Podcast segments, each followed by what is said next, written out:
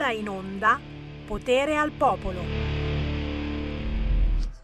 Io sono contento, io sono contento perché alla fine eh, anche Draghi la pensa come me. Eh, oddio, non è che sono contento perché Draghi la pensa come me, però sono contento, scusa. L'ha detto anche lui, l'ha detto anche lui. Adesso stiamo ancora pensando perché non abbiamo avuto l'Expo a Roma. Chi cosa c'è dietro, oltre naturalmente ai quattrini degli amici arabi. L'ha detto anche Draghi, signori ben pensanti. E se lo dice Draghi, oh, dovreste inchinarvi. Eh, era già successo a Milano Expo qualche anno fa, capisci? Eh, era un po' strano se dopo Milano davano l'Expo 2030 a Roma. No, non era un po' strano, non vi sarebbe puzzata la situazione? No! Buon pomeriggio da Sammy Varin, potere al popolo, potere al territorio, anche oggi in battaglia, in battaglia, in battaglia. Facciamoci bloccare anche oggi da Facebook. Dai, dai, dai, dai, dai, vaccin, vaccin, vaccin. Sei scemo, Sammy Varin, dici, dici queste parolacce. Non si può dire, non si può dire. Tra poco apriamo le linee anche oggi allo 0292947222 con Sammy Varin. Storicamente c'è il contatto con voi ascoltatori, ma non soltanto, con il territorio. E oggi alle 13.30 parleremo di Regione Piemonte con Andrea Cane e Matteo Gagliasso, ma poi alle 14 arriva la Regione Marche. Tante buone notizie, devo dire, da queste regioni amministrate dalla Lega e dal centrodestra. Tra pochissimo ci collegheremo con Andrea De Palo per parlare anche di disabilità, ma soprattutto saremo qui a confutare. Mi piace parlare strano, fammolo strano, perché è molto strana questa cosa. Eh? No, no, non vi pare un po'? Un po' strano che ci vogliano insegnare come si deve parlare oggi. Questa cosa che tutti tutto ciò che odora, che puzza, scusate, di ventennio debba essere cancellato, eh, non soltanto le strutture anche storiche, eh, la stazione centrale la stanno proprio distruggendo in questi giorni perché non va bene, non va bene, è stata fatta in epoca fascista qui a Milano, ma questa cosa che cambiano il nome a Cervinia, cioè ma chi non è mai stato a Cervinia a sciare o andare sul bobo, fare due passi? È famosa in tutto il mondo cambiamo il nome a Cervinia, che non sarà più Cervinia, ma soltanto Breuil, eh, che aveva questo doppio nome, eh, beh, però togliamo Cervinia perché? Perché odora di ventennio fascista. E io rimango veramente sterrefatto con due R naturalmente. Parliamo anche di questo se volete. Anzi, cominciate a prenotarvi allo 029294 7222, il centralone di Radio Libertà dove Sammy Varin vi manda in onda e vi fa parlare. Anche tramite WhatsApp se volete al 346 642 7756. Smontiamo le notizie del giorno e rimontiamole come si deve partendo dalla musica. Ogni mezz'ora Sammy Varin lancia un artista indipendente quasi sempre sconosciuto e questa è la nuova canzone del gruppo Strambo, simile agli Schiantos, si chiamano Poveri Illusi.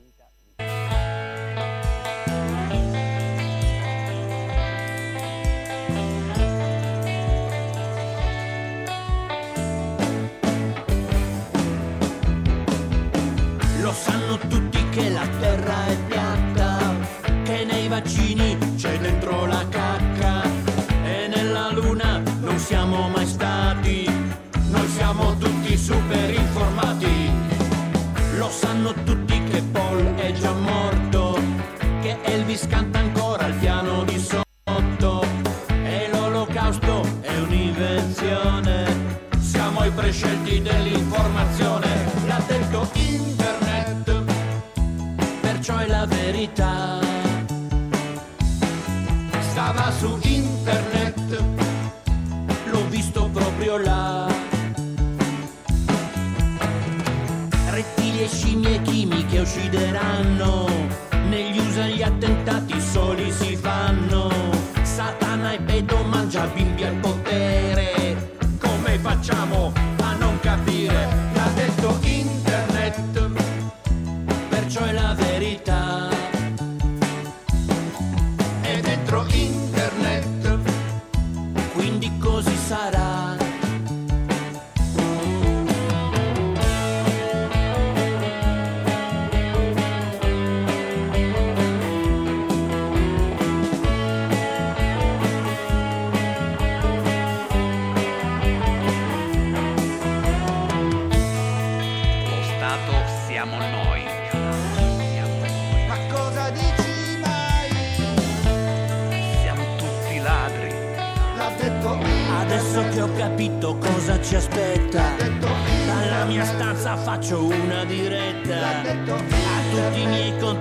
mando un vocale. Racconto tutto per non farci fregare. Perciò è la verità.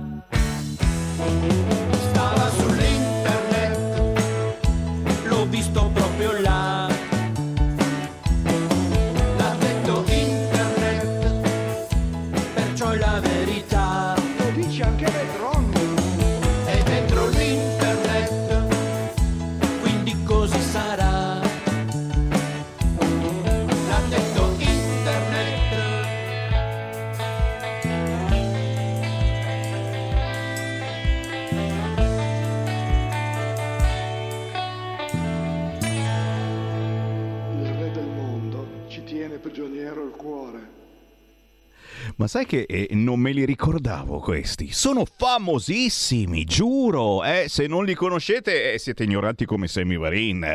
Si chiamano Poveri Illusi. L'avrete capito che eh, il loro è un rock demenziale. E sono un gruppo storico torinese che fanno caba rock.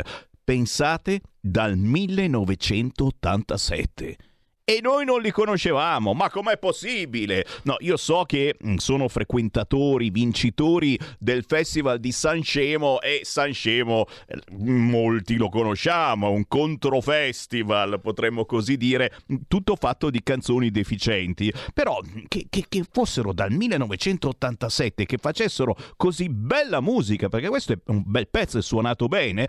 Oh, Vedi? Vedi ad ascoltare Sammy Varin, Potere al Popolo, Radio Libertà, che cosa si impara? Bravi! Accomunati agli schiantos, agli squallor, si chiamano poveri illusi. E chissà mai che presto non li ospitiamo qui a Radio Libertà con la loro nuova canzone, L'ha detto Internet, che mi pare ce la racconti decisamente giusta. Dai, dai, dai, apriamo le linee allo 0292 94 7222. È in arrivo l'Andrea De Palo, è in arrivo, ritenta a chiamarlo Giulio Cesare Carnelli che ora appare. Intanto però, come vi dicevo, in primo piano c'è eh, questa arrabbiatura che arriva dalla Val d'Aosta. L'ha scelto, l'ha scelto proprio il governo della Val d'Aosta, regione autonoma, eh, di cancellare il nome Cervinia perché puzzava di ventennio fascista. Eh, capite un attimo che questo, che questo poi arriva al controllo del linguaggio, come da sempre la sinistra, il PD, vuole fare. Giorno dopo giorno. Loro sono i maestrini, quelli del PD, e ti insegnano loro come parlare. Eh, lo vorrebbero insegnare, anzi lo insegnano anche a noi giornalisti nei corsi di formazione. Non bisogna più dire clandestini. Adesso non si può più dire neanche immigrati. E sta zitto Calemei, Sammy Vari. E no, e io lo dico, sono clandestini quelli che arrivano. Eh, finché non scopriamo se arrivano da guerra oppure no, sono arrivati clandestinamente. Già, già, già. Non si può più dire, non si può più dire. Questo infatti non lo dice più nessun altro canale, soltanto noi usiamo e poi la paghiamo perché su Facebook e su YouTube eh, non ci segue più nessuno perché nessuno sa che esiste Radio Libertà. Quindi io subito sono qua a ringraziare chi ci sta guardando da questi social o chi ha sotto mano un computer o un telefonino Proprio così, aprite Facebook, aprite YouTube, cercate Radio Libertà. Quando vedete la trasmissione di Sammy Varin, Potere al Popolo, schiacciate il pulsante condividi, così vi mettete anche voi nei casini, perché se dico qualcosa di strano è anche colpa vostra. Sto scherzando, ci mancherebbe.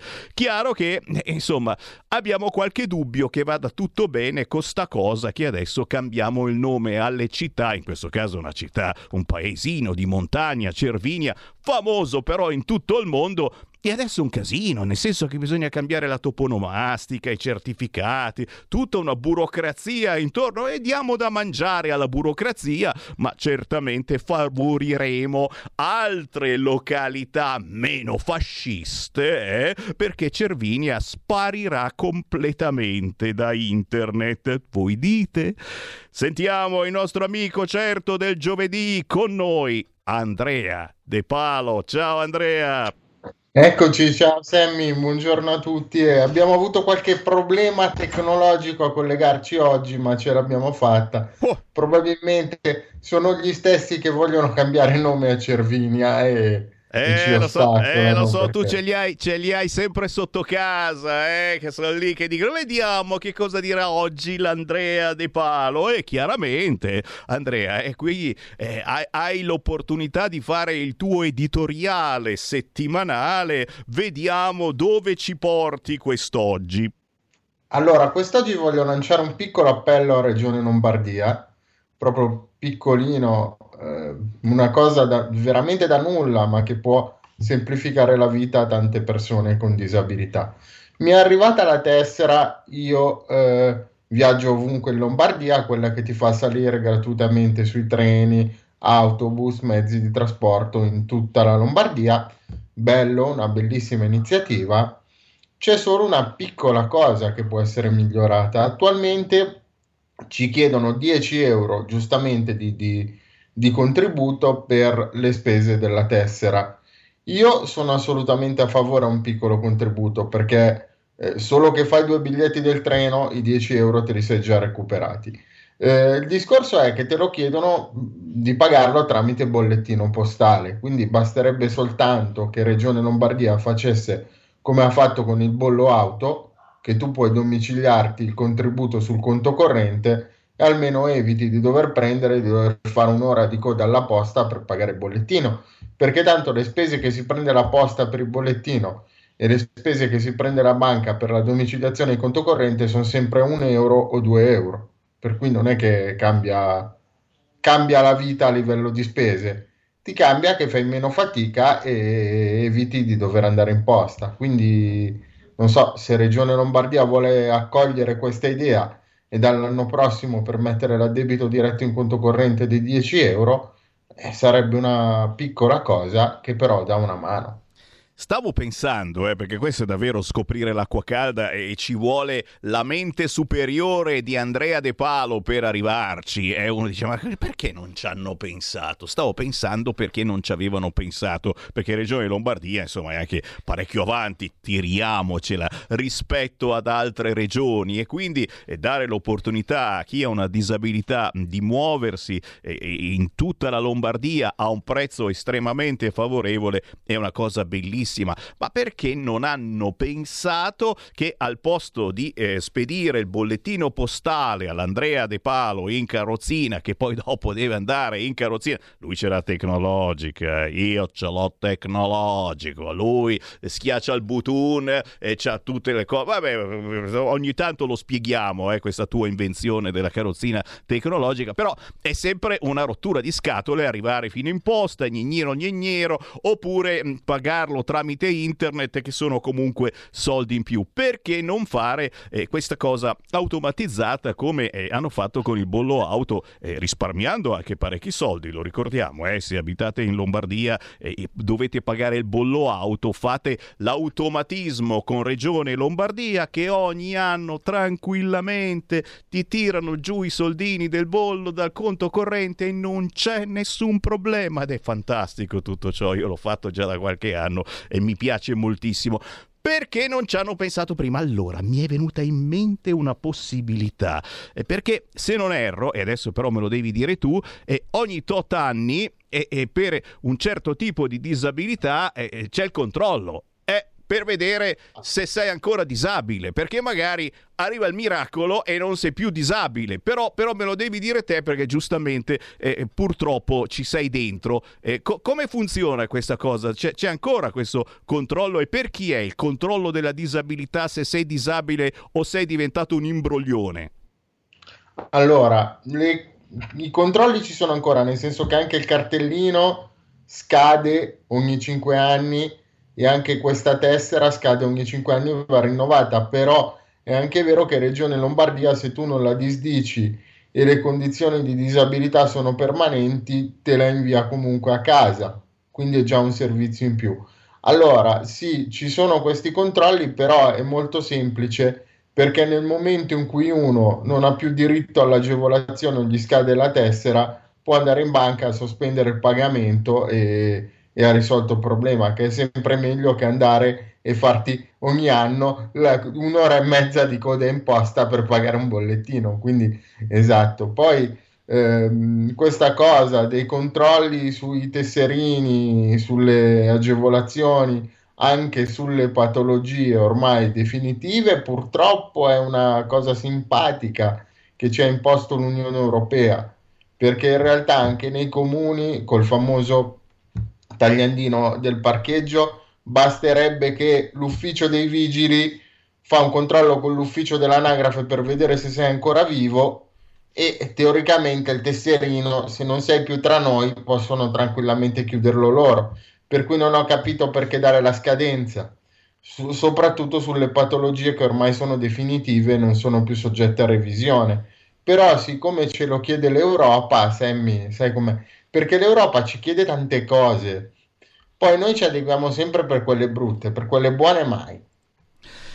È vero, è vero, è vero, sembra un po' che, che, che ci piace soffrire, ci piace farci del male e, e, soprattutto c'è sempre una parte politica che applaude a questo e che è sempre già proprio quella, la sinistra del PD, eh, che adesso invece eh, rompe le scatole al governo, ecco adesso eh, se a gennaio eh, scade questa cosa della corrente, del gas, aumenterà tutto quanto, è colpa ancora una volta del governo governo. Eh, cioè, capisci come eh, eh, c'è un attacco quotidiano al governo anche se non fa assolutamente niente, eh, perché questa situazione che, che si esce eh, dal tutelato dal punto di vista del gas e della corrente, insomma se ne parla veramente da anni e anni, è, è stato Gentiloni che non è certamente un leghista e neanche un fascista, oh, oddio spero, eh, adesso mica salterà fuori il Gentiloni, oh, non scherziamo, è stato proprio Gentiloni ad accendere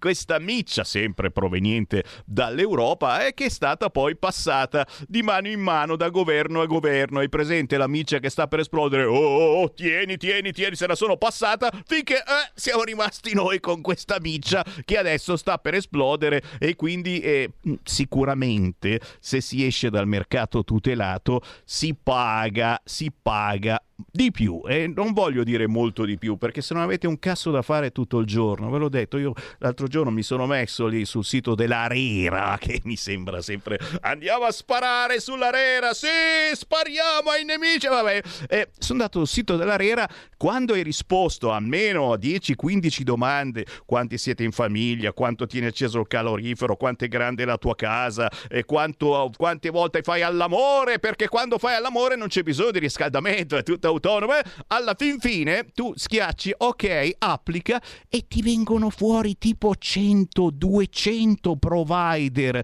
della corrente o del gas che potrebbero fare a caso tuo e sono anche così gentili che ti dicono quanto si paga rispetto a quanto normalmente si paga, quindi rispetto al mercato tutelato. Sono tutti con il segno più davanti, cioè costerebbero più rispetto al mercato tutelato. Quindi ancora una volta dobbiamo dire grazie Europa, ma soprattutto grazie alla Lega e a Matteo Salvini perché si stanno opponendo e adesso pare insomma che il governo chiederà una cortesia, eh? fammi un piacere, dai, una proroga nel mercato tutelato all'Unione Europea. Questa è la bella notizia che posso darvi, un pissi pissi bao Bao Bao che però mi sembra giusto darvi perché la conosco, insomma mi è arrivata.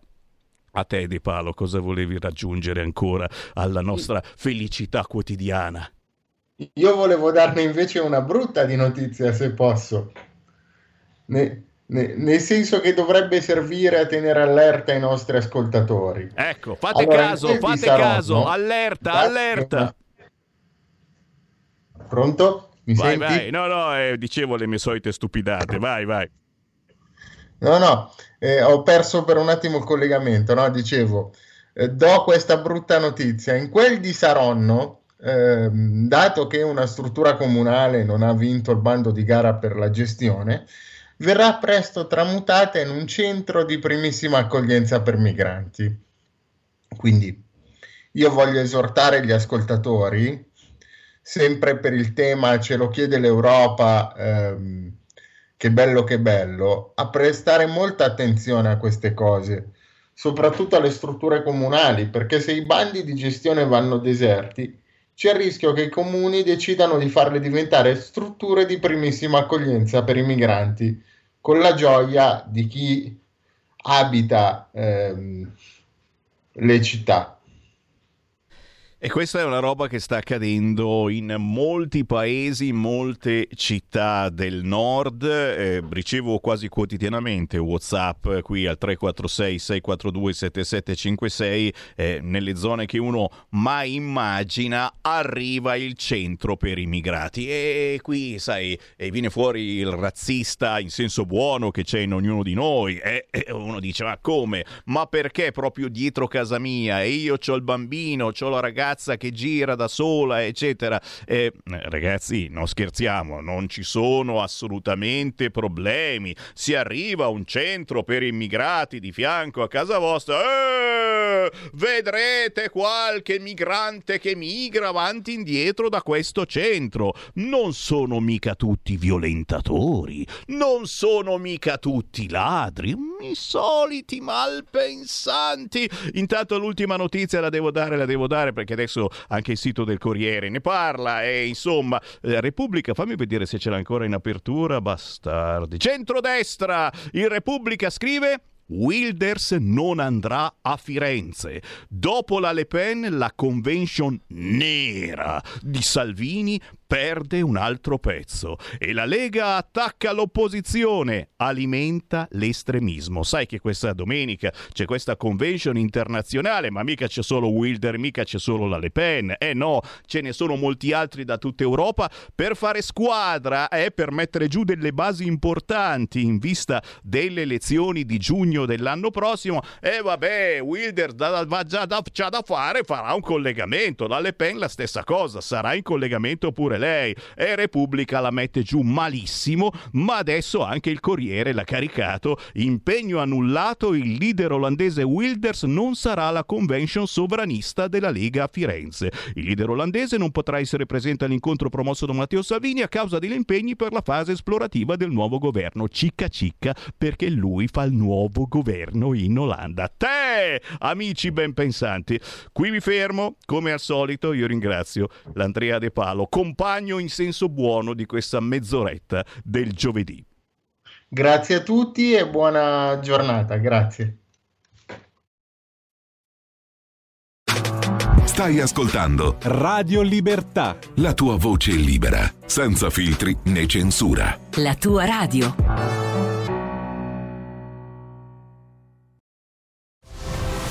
C'è un equilibrio tra tutte le cose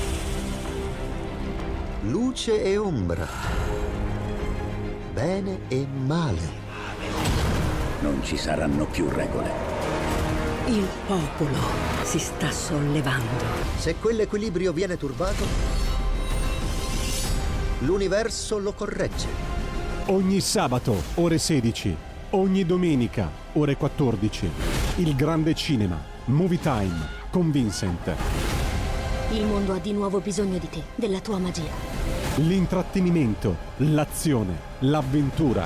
Movie Time, la magia del cinema. Dentro l'ignoto. Quella è la destinazione. Radio Libertà, vi aspettiamo. Direi che siamo alla resa dei conti.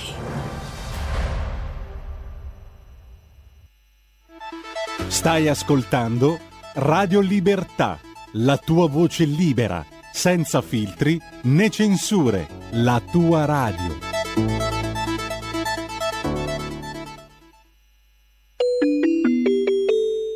Qui Parlamento. Grazie Presidente. sottosegretario, colleghi. Oggi ci, apprestiamo a votare le mozioni di maggioranza e opposizione che seppur nel, diverse nelle premesse e negli impegni hanno gli stessi obiettivi. Rendere più sicuri i luoghi di lavoro e rendere eque e giuste le retribuzioni di tutti i lavoratori. La mozione di maggioranza ha obiettivi chiari che vanno nella giusta direzione verso il benessere del lavoratore sia in termini di sicurezza che in termini di retribuzione. Eppure in questi mesi dove il tema delle retribuzioni ha tenuto banco nella scena politica, la maggioranza è stata presa di mira proprio dalle opposizioni con gli aggettivi più disparati. Anche se a onor del vero va detto in tutti i provvedimenti portati in aula abbiamo ricevuto aggettivi inascoltabili. E tramite lei, Presidente, mi rivolgo ai colleghi dell'opposizione. Beh, questo non è un modo di fare democratico, tutt'altro. E proprio ieri, durante le dichiarazioni di voto e la votazione del DL immigrazione dei relativi ordini del giorno, siamo stati accusati di disumanità. E la nostra colpa è solamente quella di volere un'immigrazione controllata e ordinata con regole chiare e precise. E quante volte ci siamo sentiti dire da un anno a questa parte vi dovete vergognare. Quante volte ci siamo sentiti dire siete imbarazzanti?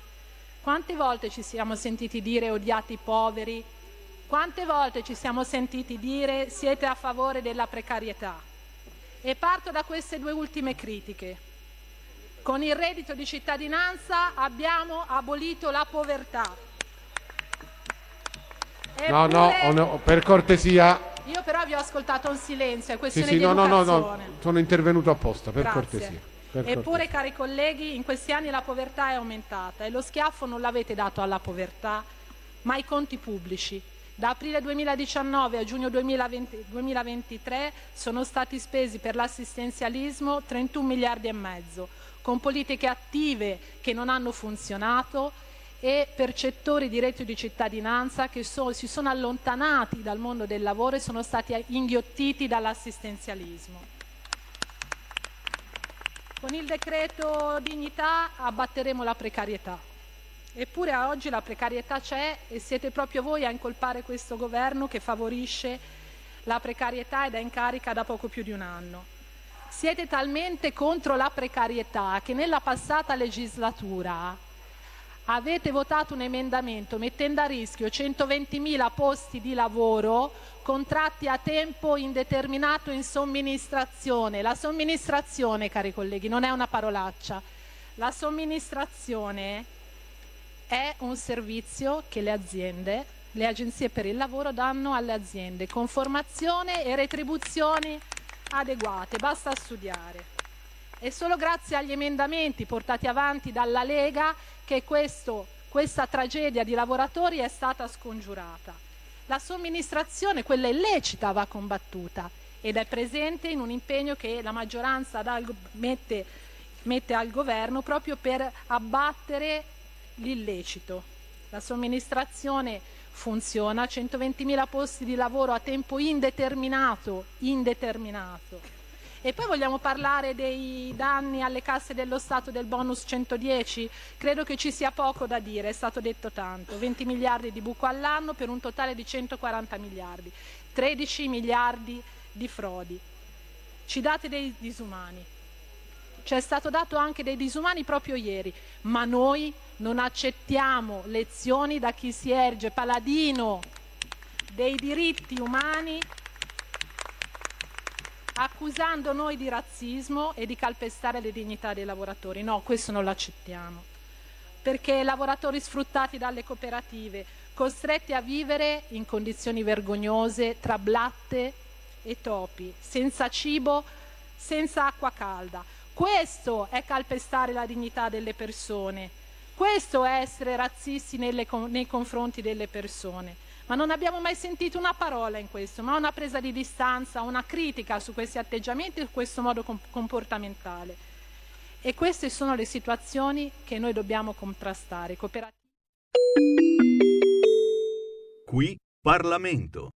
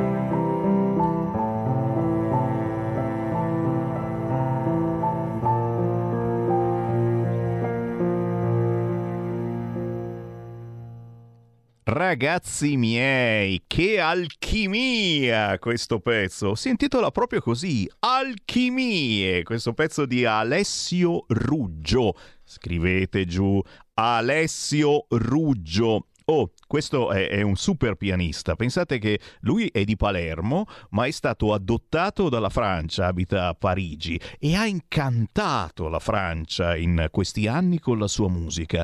E devo dire anche da noi, cavolaccio, sentendo una meditazione del genere, un viaggio musicale attraverso l'anima umana con pianoforte e violoncello. Se vi piace il tipo di musica, cercate Alessio Ruggio il pezzo Alchimie, ma ci sono tanti altri pezzi da scoprire. Io sono contento perché davvero in questa trasmissione riusciamo a svelare artisti indipendenti che raramente girano sulle altre radio, quelle cosiddette importanti. 13.38 con il buongiorno anche a chi ci segue in replica la mattina presto, subito dopo le 6 in diretta. Ci siamo anche la mattina per tenervi svegli, per fare controinformazione e per parlarvi ora di Regione Piemonte. Montagne Va ora in onda Focus Piemonte. Piemonte. Chi passa in fronte lo diciamo per i nuovi ascoltatori, ogni giorno nella trasmissione di Semivarin ci colleghiamo con un territorio diverso e, e ci confrontiamo perché molto spesso eh, le notizie che arrivano da una regione fanno un po' eh, da esempio per altre zone d'Italia. Parallelamente le linee sono sempre aperte, chiunque può entrare in diretta chiamando 029294 7222 oppure inviando un messaggio WhatsApp al 346 6 642 7756. Ci colleghiamo con il gruppo Lega in Regione Piemonte e salutiamo il consigliere regionale della Lega Andrea Cane. Ciao Andrea! Ciao, è sempre un piacere far parte della vostra squadra. Ehi là, ben ritrovato e ben ritrovato anche, è tornato a trovarci, a salutarci, il consigliere regionale della Lega e coordinatore Lega Giovani Cuneo, Matteo Gagliasso. Ciao Matteo! Ciao Sammy, ciao a tutti i radioascoltatori di Radio Libertà. Ehi là! Allora, prima di tutto, lo ripeto ancora una volta, chiunque può entrare in diretta per commentare i fatti del giorno, si parla di Regione Piemonte, ma chiaramente non soltanto, chiamando 029294 7222 o inviando un WhatsApp al 346 642 7756. Ma io parto proprio da Regione Piemonte, signore e signori, perché? Perché c'è stata un'importante importante variazione di bilancio di previsioni 2023-2025 approvata proprio ieri l'altro in Consiglio regionale. E sono tante le voci veramente importanti. Voi siete stati i relatori, per cui direi eh, dividiamoci, eh, un po' Andrea e un po' Matteo, eh, spieghiamo eh, che cos'è questa eh, variazione di bilancio di previsione e soprattutto e soprattutto facciamo qualche esempio importante davvero per la regione Piemonte. Lo dico subito, chi è internettaro può benissimo sbirciare sulla pagina Facebook della Lega, gruppo Lega Regione Piemonte, perché lì ci sono tutte le voci ed è bellissimo perché vi fate un esempio mm, mm, veramente grande di quanto la Lega stia lavorando in Piemonte. Partiamo da Andrea Cane. Sì, grazie. Beh, permettetemi solo una digressione nel giorno di oggi un po' autobiografica, ma visto che dobbiamo sempre ricordare le nostre radici cristiane, io oggi vorrei fare gli auguri a tutti gli Andrea che sono collegati, questo mi sembra particolarmente importante. È minimo, e... è minimo, auguri! E per il resto, eh, torniamo sull'argomento, io l'ho voluto sintetizzare con eh, queste parole, insomma, dal bilancio regionale attenzione per l'ambiente, le montagne, le tradizioni sportive storiche. Perché ho voluto fare questa sintesi? Ho voluto fare questa sintesi perché innanzitutto abbiamo lavorato per promuovere tutto ciò che è l'efficienza, la sostenibilità ambientale e, il benessere della nostra comunità piemontese.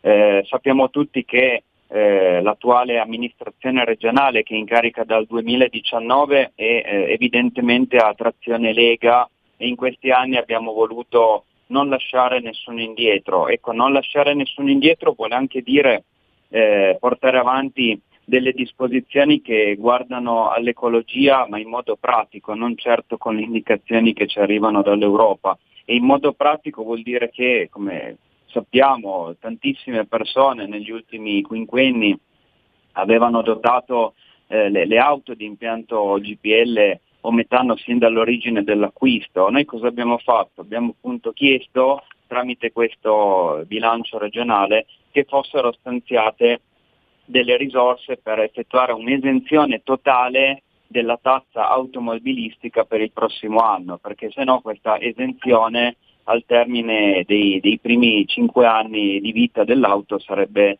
eh, andata a finire. Quindi abbiamo voluto dare questo vantaggio a chi negli anni aveva comprato questi veicoli e inoltre per i veicoli ibridi con potenza inferiore ai 100 kW abbiamo previsto una riduzione del 50% della tassa automobilistica sempre dopo l'esenzione quinquennale. Quindi io penso che già eh, questa disposizione vada veramente a impattare sulle tasche di tante famiglie piemontesi. E poi tra i vari argomenti permettetemi anche di citare il fatto di aver eh, finanziato le, le, i prossimi giri d'Italia. Ricordo che eh, in particolare la partenza del eh, Giro d'Italia 2024 sarà denominato Grande Partenza perché? Perché sarà dedicato al Grande Torino, la squadra che proprio a 75 anni esatti dal disastro aereo che appunto costò la vita ai campionissimi del, del, Grande Torino. Quindi è per quello che ho voluto diciamo, sintetizzare il fatto che dall'ambiente eh, però non ci siamo nemmeno eh, dimenticati delle nostre tradizioni sportive e storiche. Che bello, che bello veramente. Eh, viene un po' di invidia, eh? sta arrivando qualche WhatsApp al 346 642 7756 perché eh, davvero eh, ci sono state eh, belle scelte da parte eh, di Regione Piemonte, da parte della Lega e del centrodestra per queste variazioni di bilancio e, e, e, altre regioni magari queste scelte non le hanno fatte o nel, non le hanno potute fare e ve l'ho detto anche prima, mm, è un esempio, è un esempio in questo caso Regione Piemonte di come mm, si possa lavorare eh, spendendo bene i propri soldi. Ma non è finita, abbiamo anche Matteo Gagliasso, anche lui relatore di questa variazione di bilancio di previsione e naturalmente Matteo anche tu puoi fare qualche esempio mm, e, e spiegare agli ascoltatori veramente che cosa significa per chi abita in Piemonte questa variazione di bilancio. Vai Matteo. Grazie Semmi, devo dire che Andrea è stato molto bravo a introdurre il tema della variazione di bilancio, cioè, bisogna partire dal, secondo me dal, dalla cifra totale, più di 150 milioni di euro che tornano ai piemontesi. Io la, vedo, la vediamo così perché quando si ridanno soldi ai territori e si danno soldi per fare delle cose sui territori e ai cittadini vuol dire semplicemente una cosa, che quando parliamo di autonomia dei territori, quando si parla veramente di essere eh, vicini alla gente, con 150 milioni sicuramente abbiamo ridato un qualcosa che spettava ai cittadini piemontesi. Ma l'abbiamo fatto su tutti i fronti, come ha detto benissimo Andrea, veramente tutti, perché se noi pensiamo che eh, la regione Piemonte è una delle pochissime regioni in Italia che continua a garantire le borse di studio a tutti gli studenti universitari, con cifre abbastanza importanti, perché ogni anno si toccano cifre attorno ai 50 milioni tra le borse di studio e, i, e, gli alloggi per gli studenti universitari. Questo vuol dire che si investe non solo nel presente ma si investe anche nel futuro della regione perché se noi oggi diamo anche la possibilità ai giovani piemontesi di poter continuare a studiare anche se magari hanno delle difficoltà economiche e oggi sappiamo che difficoltà economiche purtroppo ce ne tantissime per, per, diciamo, per una congiuntura a livello internazionale tra BCE, inflazione e guerre che sicuramente mette a dura prova le tasche delle famiglie, dà la possibilità veramente a tutti gli studenti che ne fanno richiesta cioè, di poter continuare a studiare senza dover diciamo, eh, smettere di andare all'università, secondo me è anche un bel messaggio perché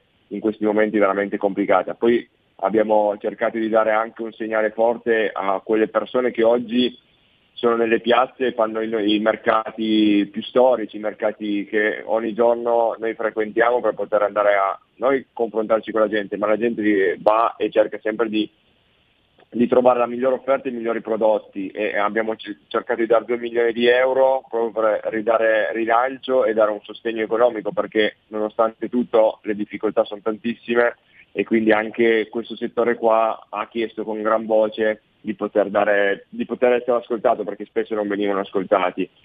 Poi abbiamo anche cercato in più di dare 2 milioni sempre di euro per le morosità incolpevoli delle case. Spesso abbiamo casi in cui purtroppo ci sono delle difficoltà a pagare, i, eh, a pagare gli affitti e mh, per una difficoltà non esclusivamente personale delle persone che ci vivono dentro e che non vogliono pagarlo anche se hanno i soldi, ma perché in questo momento, come eh, mi ripeto dall'inizio, è, è difficile eh, chiudere il mese con, eh, avendo la possibilità ancora di poter spendere qualcosa.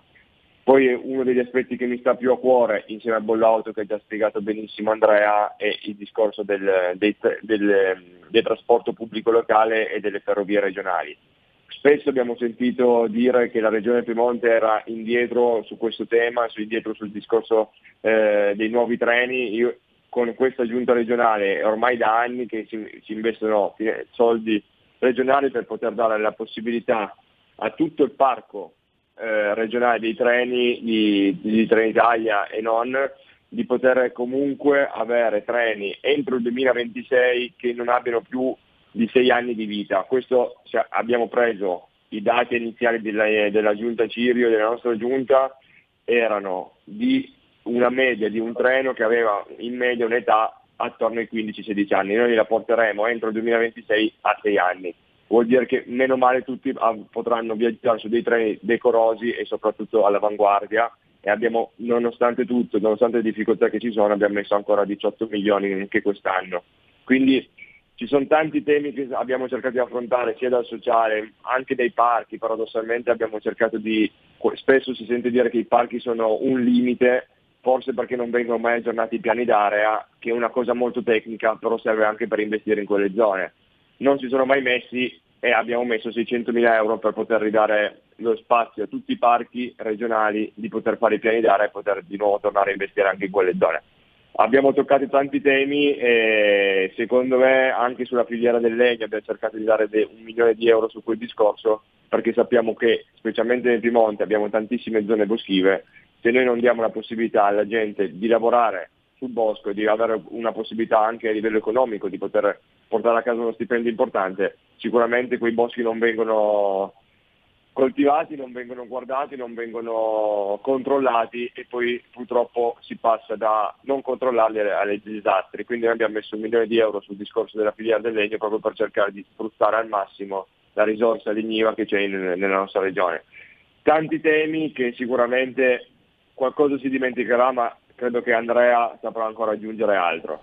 No, io, io eh, ti ho detto, eh, rimango a bocca aperta perché in questa trasmissione normalmente facciamo polemica, parliamo delle sfighe più pazzesche che ci vengono addosso e molte volte ce le tirano appunto eh, i nemici politici del PD e questa Europa.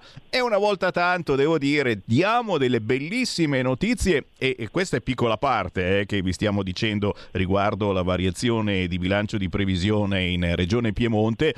Chiaro chiaro che se fate un giro sulla pagina Facebook del gruppo Lega Regione Piemonte trovate tutto quanto e vi dico qualcosa di più che siamo ormai in dicembre, domani è il primo di dicembre e partono anche le serate per farci gli auguri, non soltanto in Piemonte ma in tutta Italia e stiamo già lanciando in queste settimane gli eventi targati Lega per farci gli auguri, ma anche è una buona scusa per spiegare che cosa sta facendo la Lega dove governa o dove è all'opposizione, ogni tanto magari ci prendono anche in considerazione. Quindi altro motivo in più per fare un giro sui social, sbirciare le feste targate Lega per farci gli auguri, posso già dirvene una. Domani, venerdì primo dicembre, in provincia di Vercelli a Quarona ci facciamo gli auguri a Ristorante Italia, ma in ogni zona del Piemonte ci saranno eventi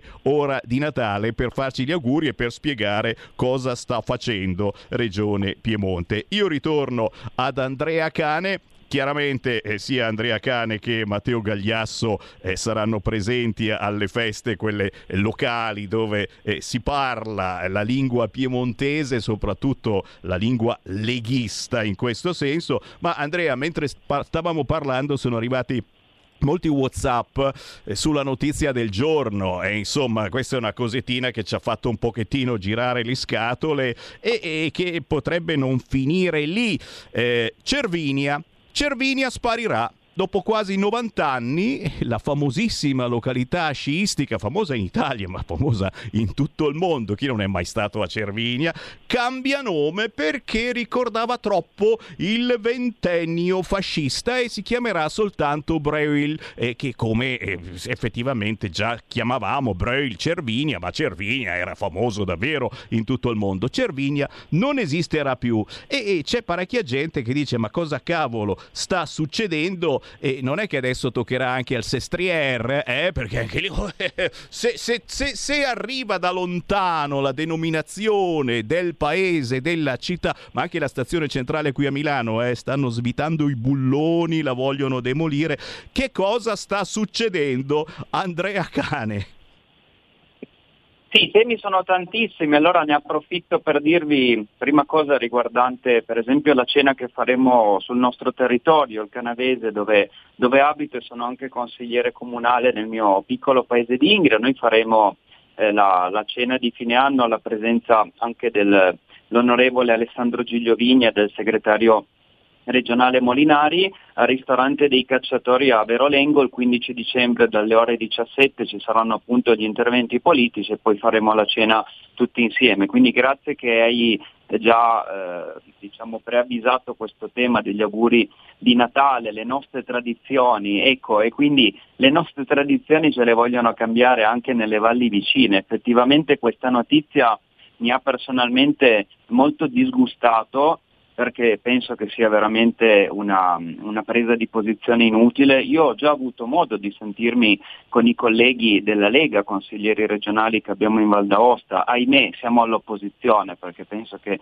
se fossimo stati noi al governo in Val d'Aosta non avremmo mai proposto una, una, una simile diciamo, eh, disposizione veramente inutile. O però mh, diciamo una buona notizia, nel senso che proprio i nostri colleghi della Lega della Val d'Aosta mi hanno detto che è uscito un articolo in cui il sindaco di Valtournanche, perché il comune che fa capo a Cervigna è Valtournanche perché Cervigna è solo frazione, e quindi il, il sindaco del comune di Valtournanche ha dichiarato che eh, chiederanno alla regione di eh, poter rettificare la denominazione e mantenere il nome di Cervigna. Quindi diciamo vi porto un aggiornamento di buon senso eh, spero che vada così perché insomma a livello diciamo direi mondiale tutti conoscono questa località sciistica con il nome di Cervinia e quindi penso che a livello non solo di tradizioni ma proprio di marketing turistico sarebbe veramente, fatemi dire, una cavolata, giusto per usare un termine che si può utilizzare a, a quest'ora, ma io confido veramente nel buon senso e che eh, l'amministrazione regionale che ahimè è a trazione sinistra in, in Val d'Aosta in questo momento torni sui suoi passi. È minimo, è minimo, anche perché eh, si, parte, si, parte, da questo, eh, il controllo del linguaggio, ti tolgono le radici, le tradizioni e poi alla fine sei così confuso che vai dove ti dicono di andare. Una battuta anche da Matteo Gagliasso in particolare, Matteo, eh, non posso far finta di niente, ho guardato il tuo profilo Facebook e ho visto che qualche giorno fa c'eri anche tu a salutare il ritorno di Miss Italia Francesca Bergesio nel suo paese d'origine che è in provincia di Cuneo. È vero Matteo?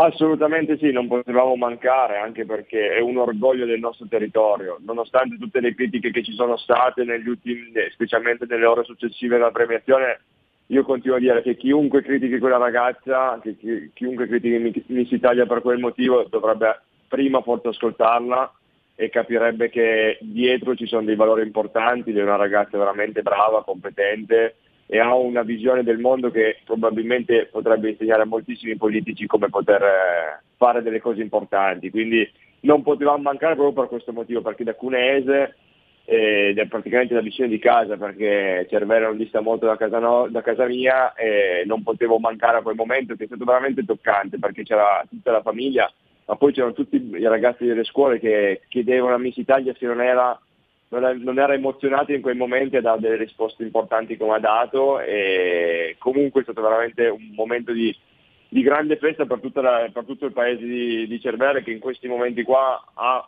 stava vivendo anche la fiera del Foro di Cervera, un'altra eccellenza del nostro territorio, che ha dato ancora più lustro a questa, a questa vittoria che diciamolo per noi cunesi e piemontesi è veramente importante perché in provincia di Cuneo Miss Italia non si era mai vista, non era mai arrivata e il primo anno che arriva è proprio questo, devo dire che non potevamo che essere più contenti perché veramente una ragazza d'oro, io sono convinto che le critiche siano arrivate non tanto perché figlia di, ma perché nei suoi messaggi che ha lanciato forse erano scomodi a qualcuno, perché se lui ha lei uno dei valori principali è la famiglia, forse oggi qualcuno vuole disgregare la vera famiglia e, e pensare a delle famiglie diverse rispetto a quelle tradizionali. Forse i- le polemiche sono arrivate più per quello che per altro. Ma chiaro, ma chiaro, signori, eh, ve l'ho detto, eh, chiunque parli, se non ha il permesso della sinistra, viene messo sotto la lente di ingrandimento. Poi arriva il controllo del linguaggio, controllano tutto quanto. In questo caso hanno controllato il cognome di Miss Italia e non andava bene, non andava bene. Francesca Bergesio la salutiamo caramente, come salutiamo il papà, come salutiamo Andrea Cane, consigliere regionale della Lega e a comunale ad Ingria nel, Canade- nel Canavese. Andrea, come sempre, un grande piacere. Grazie, grazie anche a voi, è sempre un piacere far parte della, della vostra squadra. Io avrei voluto poi ricordare altre disposizioni che abbiamo fatto per le montagne, ma se il tempo è terminato lo farò la prossima volta. Assolutamente segna giù perché ci risentiamo nelle prossime settimane, così come ci risentiamo con Matteo Gagliasso, consigliere regionale della Lega e coordinatore Lega Giovani di Cuneo. Grazie Matteo. Grazie a voi e a presto perché con voi è sempre bello dialogare e approfondire temi veramente importanti. Grazie mille. Stai ascoltando Radio Libertà. la tua voce libera, senza filtri né censura. La tua radio. Coming Soon Radio, quotidiano di informazione cinematografica. 01 Distribution presenta in concorso all'ottantesima mostra del cinema di Venezia. Uomini in mare! Cosa facciamo, comandante? Tireremo su. Uno straordinario Pierfrancesco Favino. Siamo in guerra. Siamo ancora uomini, però. Comandante, un film di Edoardo De Angelis, dal 31 ottobre al cinema. Signor Snow, a che cosa servono gli Hunger Games? L'attesa è finita. Il vostro ruolo è trasformare questo gioco di sopravvivenza in uno spettacolo. Scopri come tutto ha avuto inizio. Siamo in diretta! Hunger Games, la ballata dell'usignolo e del serpente. Dal 15 novembre al cinema. Fandango presenta l'invasione di Roma. Mo ti devo da far vedere una cosa importante. Come cazzo parlo? È appena cominciata. Abbiamo qui tra noi un'intrusa. Ok, lo ammetto. Sono di Roma Nord. La guerra del Tiburtino III. Un film di Luna Gualano, dal 2 novembre al cinema. Da Ridley Scott, regista de Il Gladiatore. Vi chiamate? Napoleone. Il vincitore premio Oscar Joaquin Phoenix. Devo avvertirvi, io non sarò il secondo al comando. Io sono destinato alla grandezza. La candidata al premio Oscar Vanessa Kirby. Volete il successo, ma siete una nullità senza di me. Napoleon, dal 23 novembre al cinema. Qui Parlamento. che nonostante la direttiva, una direttiva chiara, dice no, però l'Italia, l'Italia non va bene, l'Italia non rientra in questa direttiva perché all'Italia serve un salario minimo legale. No, non è così. E quindi il commissario UE stia in Europa che all'Italia ci pensiamo noi. E poi articolo del 19 novembre 2023. L'Ocse boccia il salario minimo del PD. E questa bocciatura arriva dall'economista dell'Ocse Andrea Garnero. Garantire minimi salariali adeguati si può fare anche attraverso la contrattazione. Oltre a questo, prosegue l'economista, bisogna incentivare al massimo l'occupazione e il lavoro a tempo pieno, riformando il sistema del welfare. Investimenti in istruzione e formazione con l'obiettivo di aumentare quantità e qualità del lavoro nel nostro Paese. E sono proprio le dichiarazioni dell'economista che confermano quanto questo governo sia sulla strada giusta, già a partire dalla prima legge di bilancio, con il DL lavoro che tanto è stato criticato per il giorno in cui è uscito dal Consiglio dei Ministri. Quindi noi entriamo nel merito, nella qualità e è un decreto che ha incentivato l'occupazione anche per quegli ex percettori di reddito di cittadinanza che le politiche attive volute fortemente con i navigator, i centri per l'impiego dal 5 Stelle non hanno funzionato, non hanno funzionato incentivi importanti per i contratti a tempo indeterminato, per l'apprendistato, per i contratti a tempo determinato, anche incentivi al, proprio a quelle agenzie del lavoro che voi tanto discriminate se fanno da mediatori nell'assunzione, incentivi anche ai disabili, incentivi agli under 30 per l'assunzione ai NIT, che tutti vi riempite la bocca ma nessuno ha mai fatto niente per i NIT.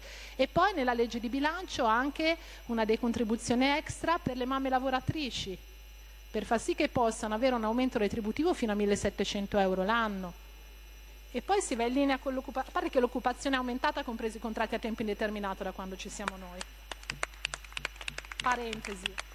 E poi welfare aziendale, fringe benefit, già ne, già fatti in passato riconfermati, che vanno ad abbracciare tutti i lavoratori.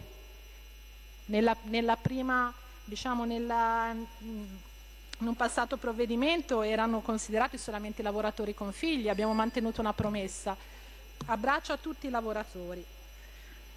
E quindi la formazione, i percettori di reddito di cittadinanza che possono lavorare sono, hanno un incentivo alla formazione perché serve un lavoro di qualità, quella qualità che voi non avete saputo dare perché vi riempite la bocca di misure straordinarie, ma misure che sono state un fallimento per il nostro Paese. E chiudo, Presidente, la nostra mozione, come dicevo, è semplice e chiara, che tiene conto della contrattazione collettiva nazionale di lavoro maggiormente applicata, che i costi della manodopera e della sicurezza non devono essere compresi nell'importo assoggettato al ribasso, Va applicato il criterio del minor prezzo nell'aggiudicazione degli appalti di lavoro, servizi e forniture al fine di garantire l'effettiva applicazione delle dovute tutele contrattuali ai lavoratori coinvolti, contrastare le false cooperative, i contratti pirata e la somministrazione illecita e infine il caporalato. È per questo motivo che noi voteremo convintamente sì alla mozione di maggioranza. Qui Parlamento.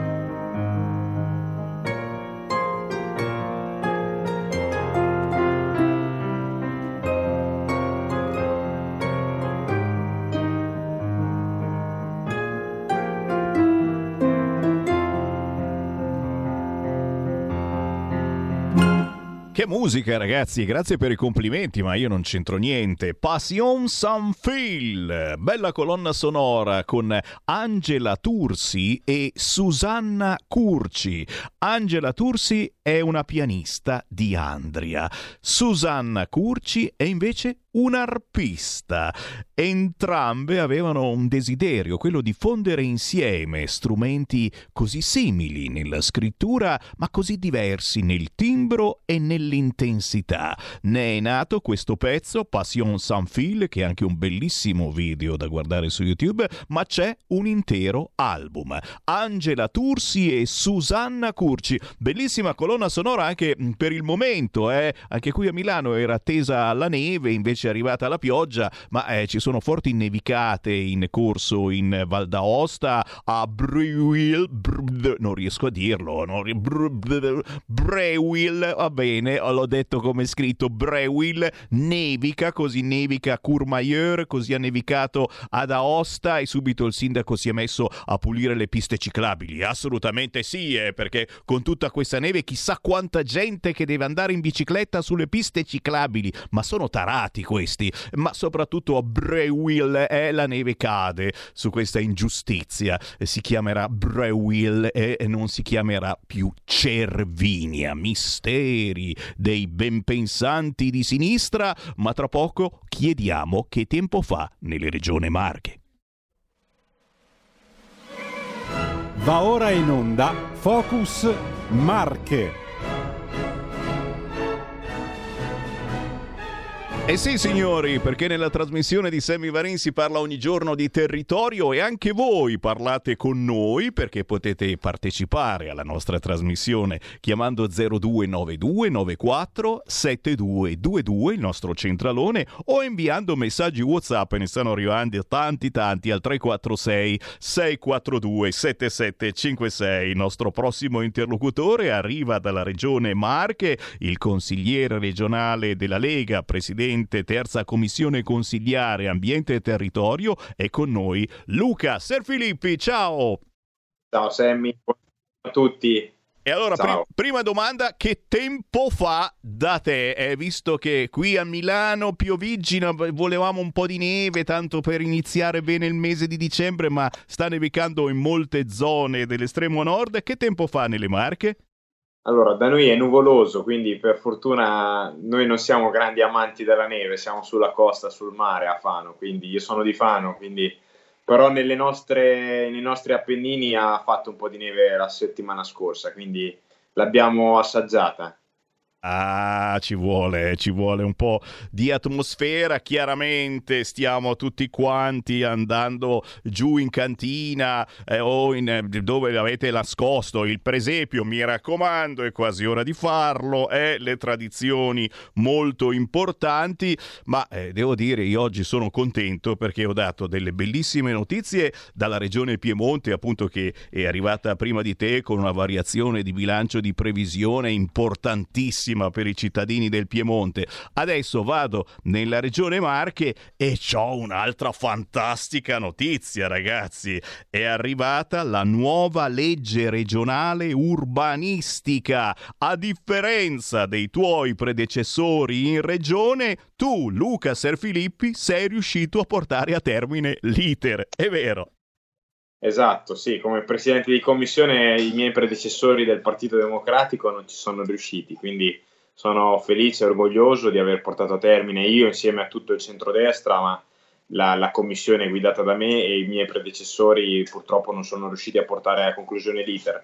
Noi avevamo una legge regionale sul governo del territorio, comunemente chiamata urbanistica, che sostanzialmente era vecchia di 31 anni, quindi puoi capire, Sammy, che il, la regione di 31 anni fa non c'erano ancora i centri commerciali, non c'erano i capannoni costruiti purtroppo in ogni dove, perché quando purtroppo governava il centro-sinistra non c'era una regolazione chiara e efficace. Quindi chi, chi in base a purtroppo in passato è successo che chi magari aveva un lotto edificabile, amico di qualcuno, eh, costruiva, chi invece non era amico di qualcun altro non riusciva a costruire e devo dire che purtroppo abbiamo visto, il presidente da noi è stato molto chiaro, no? ad esempio su alcuni crinali di montagna, dei capannoni o di fianco dei borghi storici, quindi diciamo che in questi 30 anni nelle Marche ne abbiamo viste di tutti i colori.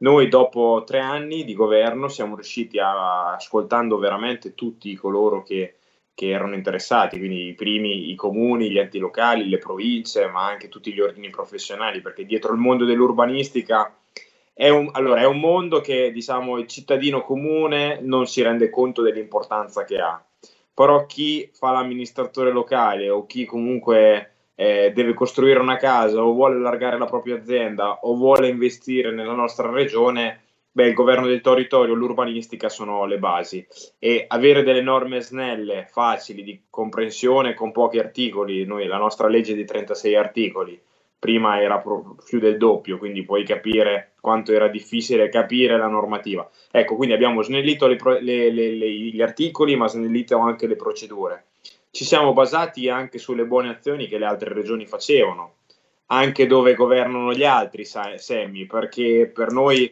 l'importante è dare il miglior risultato per i marchigiani, le migliori, le migliori azioni da, da poter portare avanti. Quindi abbiamo preso spunto anche da altre regioni come il Piemonte, dove aveva una, una conferenza interistituzionale in cui dentro questa, chiamiamola conferenza di servizi, ma di fatto non è, però ci sono il comune, la provincia, la sovrintendenza e la regione Marche. Ecco, in passato un investitore, che sia una, un'azienda sia locale che mh, fuori regione che veniva nella nostra regione a investire, aspettava anni prima di avere un permesso di costruire.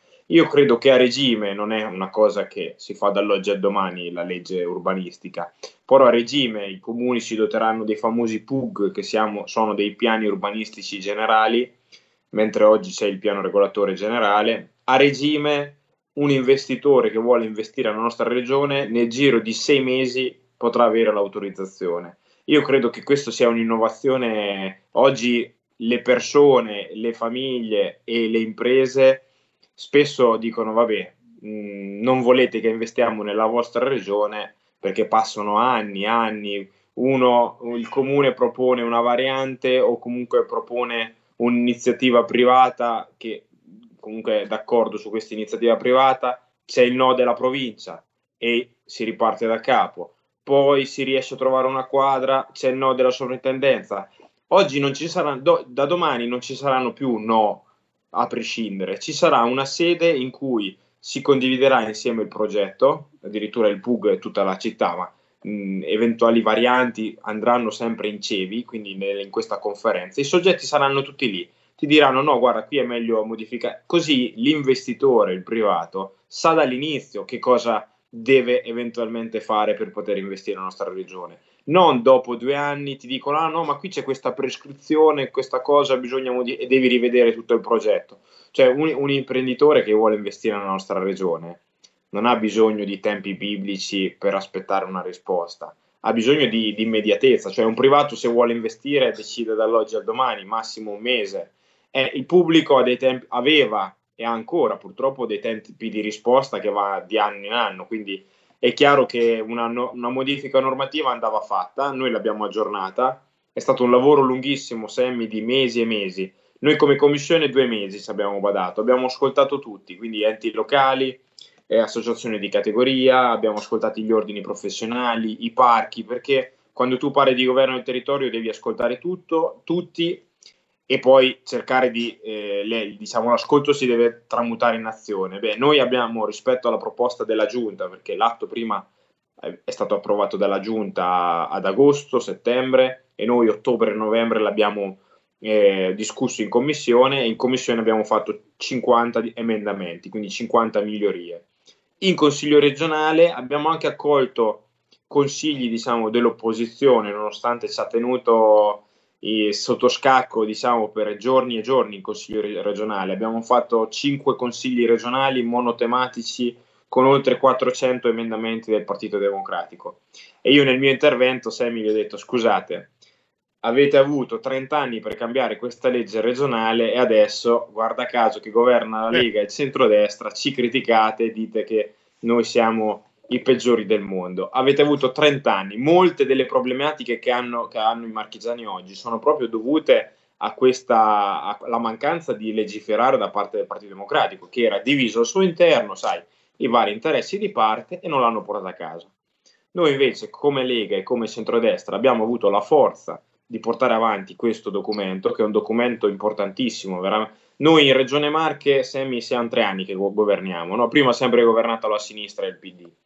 Siamo riusciti a fare nuova, il nuovo piano sociosanitario, che era un documento fondamentale per riscrivere tutta la sanità delle Marche. Era una promessa che avevamo fatto e lo stiamo portando avanti. Con difficoltà perché leggo a livello nazionale tutte le regioni hanno problemi di, sulle liste d'attesa e quant'altro la seconda legge più importante era la legge urbanistica, che i marchigiani si aspettavano da 30 anni e noi finalmente siamo riusciti a portarla a casa. Signori, capite capite eh, lo sforzo della Lega e del centrodestra per eh, il buon governo come viene visto eh, da una sinistra che eh, si, viene, si, vede esautorata eh, dalla dirigenza e chiaramente dagli affari, eh? in senso buono, of course, in tutti questi anni, decenni e decenni in cui la sinistra comandava nelle Marche, ma anche in moltissime altre zone d'Italia, e si è pensato eh, solamente a determinati amici, tra virgolette, eh, con la sicurezza che tanto quando arrivavano le elezioni la gente ti votava ancora, votava ancora Partito Democratico, votava ancora PD. Eh, non è stato così nelle Marche e, e, non è stato così in molte zone d'Italia eh, dove ancora invece sta governando il Partito Democratico c'è un certo nervosismo. Vedi Firenze, ma poi ne parliamo questa domenica la convention eh, della Lega, eh, della destra europea e sta facendo mandare in cortocircuito il sindaco Nardella e tutto il PD. Ma torniamo ancora alle Marche, sono arrivati anche WhatsApp qui al 346 642 7756 per eh, farti e farvi i complimenti per questo storico risultato. La Lega e il centrodestra mantengono questa promessa elettorale. Un'altra promessa elettorale è tagliando questo traguardo della legge urbanistica dopo 30 anni di attese. Hai detto bene, consumo di suolo a saldo zero, rigenerazione urbana e territoriale, riuso del costruito, procedure semplificate, finalmente un po' di taglio della burocrazia, che è quella con cui vive il Partito Democratico, sono loro gli inventori della burocrazia, cose appunto che hanno dato molto fastidio alla sinistra. Buone notizie, oggi sono contento, eh? abbiamo dato buone notizie ai nostri radioascoltatori Ce n'è un'altra da aggiungere che riguarda la regione Marche, che facendo un giro sulla pagina Facebook di Lega Marche è proprio in apertura. A proposito di trasporto pubblico locale, grazie a Salvini oltre 23 milioni per le Marche. Grazie al lavoro del MIT di concerto con il MEF sono in arrivo importanti risorse per il trasporto pubblico locale e ferroviario, l'ennesimo segnale di attenzione della Lega e del ministro Salvini nei confronti dei nostri territori, quando si dice, Ser Filippi, fare squadra.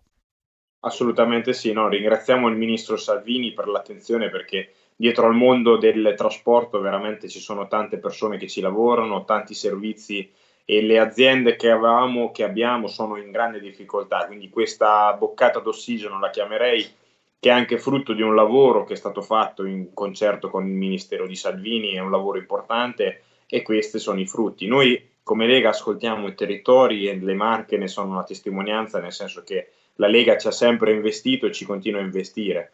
Sulle infrastrutture potremmo discutere per un'altra mezz'ora, Semmi, perché abbiamo tanti cantieri che la sinistra aveva promesso di sbloccare che in verità sono stati sbloccati ga- grazie al ministro Salvini e a, a, questo governo, sia nazionale che regionale. Quindi è chiaro che mh, noi passiamo dalle parole ai fatti, non è uno slogan, ma è un dato di fatto, Semmi. Quindi io sono molto contento, tra l'altro io sono anche presidente della commissione infrastrutture, quindi come Regione Marche stiamo investendo veramente tante perché le Marche purtroppo, il ministro Giorgetti ha detto siete una regione bellissima ma purtroppo siete mal collegati, quindi quello sul quale stiamo investendo è i collegamenti. Abbiamo, faccio solamente un esempio perché riguarda la mia provincia, la famosa Fano Grosseto. Noi avevamo sindaci di sinistra, presidenti di provincia di sinistra, governatori di sinistra, che hanno sempre messo le tende davanti a questa famosa galleria, una galleria incompiuta tra Marche e Umbria. Bene, questo governo nazionale, il ministero di Salvini, finalmente è riuscito a, ad appaltare i lavori per la riapertura della galleria della Guinza. Non, è un primo step, ma veramente fondamentale perché finalmente apriamo una delle tante incompiute alla quale la sinistra ci ha abituato da 30 anni. Quindi ci, mi auguro che anche gli altri lotti comunque vengano finanziati per completare questa grande infrastruttura europea che collegherà Marche, Umbria, Toscana, tutto il centro Italia, il porto di Livorno in Toscana ne potrà eh, e no, noi altrettanto beneficiare per quanto riguarda il trasporto delle merci, quindi è chiaro che è un'infrastruttura che la sinistra aveva promesso che mi auguro il centrodestra, ma ne vediamo già gli inizi, passa dalle parole ai fatti. E io, Sammy, se vuoi ti entro nello specifico della legge urbanistica, ma non vorrei annoiare i, i, nostri ascoltatori. Ringrazio Radio Libertà per il grande lavoro che fa ogni giorno, praticamente. Ah, guarda, sempre sul pezzo. Sempre. Lo sai, lo sai che per noi è un grande piacere, ma soprattutto un grande onore parlare della vostra regione e interessare gli ascoltatori eh, su notizie che raramente poi fanno capolino a livello nazionale e quindi è bello parlarne quando le cose vanno bene, ma anche quando vanno male, quando non si riesce ad arrivare a un risultato risultato. Cerchiamo di fare squadra. Certo, il messaggio che arriva è dove c'è la Lega si lavora, dove c'è la Lega si cerca di superare la famosa, ancora quella, sì, la burocrazia tanto cara alla sinistra che ci ha rovinato la vita e ce la vorrebbe rovinare ancora, ma mi sa che in futuro non riuscirà a farlo perché il centrodestra e la destra eh, nei sondaggi sono molto molto avanti e qualcuno si chiede ma come mai? Mai, ma come mai? Eh? Continua a piacere così tanto eh, la Meloni, il centrodestra? Eh, va avanti a chiedertelo. Ci fermiamo qua ringraziando veramente Luca Serfilippi, consigliere regionale della Lega, presidente terza commissione consigliare ambiente e territorio, questa nuova legge regionale urbanistica, per saperne di più eh, visitate la pagina Facebook della Lega Marche, trovate veramente di tutto. Luca, davvero complimenti, buon lavoro e ci sentiamo Grazie certamente nelle prossime settimane. Ciao, a presto. Segui la Lega è una trasmissione realizzata in convenzione con La Lega per Salvini Premier. Dai, dai, dai, abbiamo ancora qualche istante, giustamente gli appuntamenti da non scordare. Mamma mia, quanti messaggi su Cervinia, cancellata, se, cancellata Cervinia perché fascista, chiamatela Neuro, ci scrive Nicola Porro. Ma è vero, eh, ma è vero, eh, giustamente c'è qualcosa di strano, però te l'ho detto, ribadisco e disco riba, questi partono da queste cose, poi il controllo del linguaggio, eh, tolgono ogni cosa che a loro non piace con la scusa del sei razzista, sei fascista, sei omofobo, sei maschilista, eh, il patriarcato, tutte cose che uno dice boh. Eh, e poi durante le manifestazioni certo vanno a sfasciare quello che vogliono perché loro, loro possono a quanto pare. Gli appuntamenti da non scordare, le polemiche certamente non mancano mai, l'offensiva nera dell'infido Salvini Salvini, dice la nervosa Repubblica, oggi ancora più nervosa, eh, perché insomma Wilders eh, pare non potrà venire alla convention di domenica, la Le Pen sarà, vi- sarà in video. Oh mamma mia, e adesso e noi mettiamo fuori le bandiere dell'Unione Europea e mettete fuori le bandiere di chi volete. Questo sabato 2 dicembre Silvia Sardone è in giro per l'Italia a presentare il suo libro, ma anche per parlare di buona politica e di quello che ha in mente nell'Europa del 2024, mai sottomessi. Appuntamento questo sabato 2 dicembre alle 18.30 in corso Sempione 49 qui a Milano, ristorante Aquarius. A seguire rinfresco gratuito. Se sabato 2 dicembre siete in giro alle 18.30, Corso Sempione 49, ristorante Aquarius, per conoscere la grandissima Silvia Sardone. Tra gli appuntamenti da non scordare, targati Lega, beh signori, ce n'è veramente tanti, tanti, tanti, non so da dove partire. Vi ricordo la cena di Natale della Lega di Novara il 7 dicembre alla trattoria Gufo Nero di Gemme, chiaramente arriva il grandissimo Riccardo Molinari, ma per andare più vicini, proprio domani, venerdì 1 dicembre, al ristorante Italia di Quarona Vercelli, altra serata targata Lega per farsi gli auguri e perché no, per parlarvi delle novità che riguardano la regione Piemonte. Cena di Natale martedì 5 dicembre a Ceriano Laghetto, Monza Brianza, Griglieria Raffaele, via Piave 1, Ceriano Laghetto. Chiaramente sono tutte cene queste da prenotare, ma se siete in zona e passate dal ristorante per un saluto, certamente non vi lasciano fuori. Sabato 2 dicembre c'è il congresso della Lega Giovani Media Pianura alle 18 alla sala civica di Dalmine in via Betelli e dopo il congresso si cena e si balla. Tutti questi eventi targati Lega li trovate facilmente sul sito legaonline.it dove trovate anche gli eventi televisivi molto importanti per capire cosa sta facendo la Lega e a volte l'informazione che c'è sui canali soliti è decisamente pochetta. Ci fermiamo ma torniamo tra pochissimo perché arriva hashtag bambini strappati.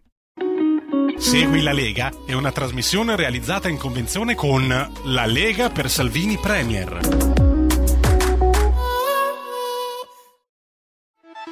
Stai ascoltando Radio Libertà, la tua voce libera, senza filtri né censure, la tua radio.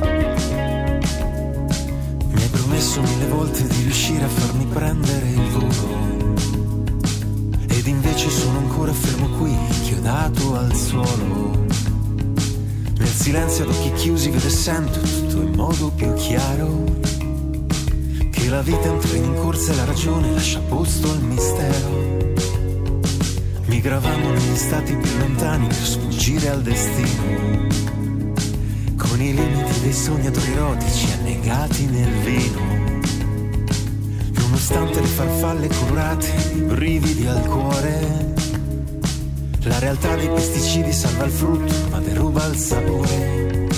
Proverò a correggermi, a cambiare, proverò a commuovermi, a pregare, perché spero, credo, voglio te. Nuvole, son le tue poesie,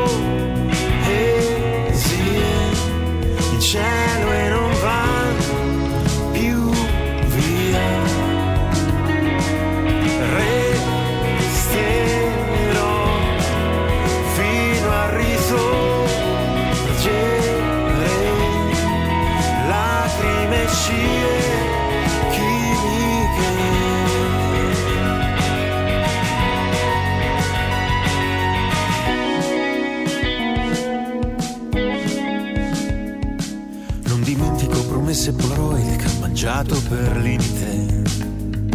Deglutendo più rancore che ricordi, tatuaggio indelebile. Resta il suono del tuo nome stampatello sulla vete in giardino. Banalmente innamorato di un'idea che svanisce al mattino. Proverò a correggermi, a cambiare, proverò a commuovermi, a pregare, perché spero, credo, voglio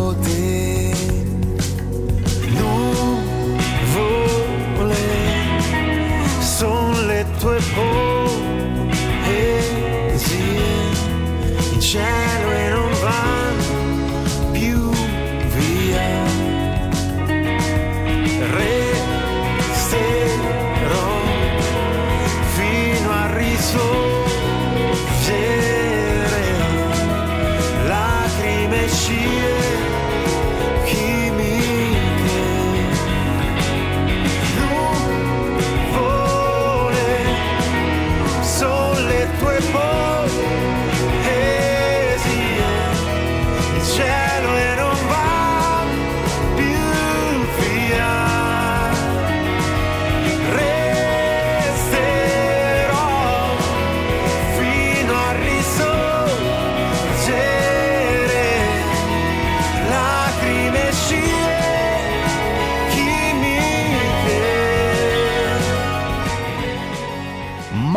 la parola vietata, scie chimiche. Si intitola così questa canzone di Michele De Martis. È un po' difficile da trovare su YouTube perché se digitate scie chimiche diciamo che viene fuori qualcosa d'altro, ma qui Michele De Martis con due i da Ancona intendeva le scie chimiche eh, ciò che rimane di un amore travolgente, consumato alla velocità della luce esagerando in tutto. Ah, sempre a pensare male voi delle scie chimiche.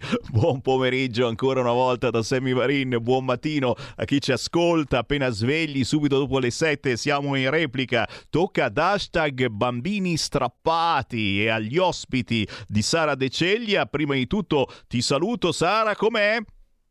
Eh, benissimo Sammy, siamo in forte ripresa, belli carichi eh, con, eh, in prossimità di un'iniziativa che mi piace tantissimo, quindi oggi è un'apertura anche molto particolare, sono particolarmente positiva, non so se si sente, però eh, parteciperemo in quanto associazione hashtag bambini strappati ai mercatini, ai famosissimi e pregiatissimi, mi va di dire, perché c'è una storia uh, mercatini di Natale di Bregnano. Questa è la quattordicesima edizione. Che bello. Uh, ci siamo integrati con tutto quello che era il contesto associativo che si presenta lì con, varie, con i vari oggetti sociali. E, e, con tutti ehm, eh, ci sarà una serie di bancarelle appunto rappresentative e soprattutto che dedicheranno buona parte all'artigianato. Quello che vedete dietro di me praticamente è eh, una mia iniziativa per i bambini sarà eh, la pesca dell'avvento. Avremo dei numerini che pescheranno e nelle, in tutte quelle caselline lì ci sarà la sorpresa che il bambino ha vinto, sostanzialmente.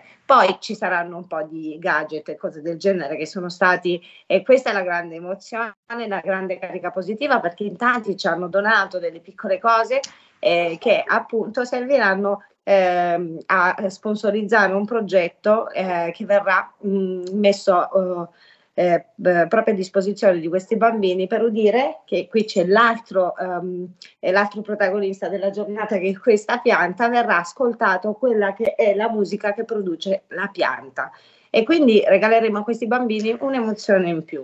Eh, li faremo sentire con le orecchie il contatto che noi abbiamo con, con la terra, con quello che ci circonda. Insomma, una piccola chiave per rendere eh, un po' di quel buono no? che dobbiamo preservare. Siamo alle porte del Natale, quindi vi aspetto. Guarda, qui ve lo faccio vedere.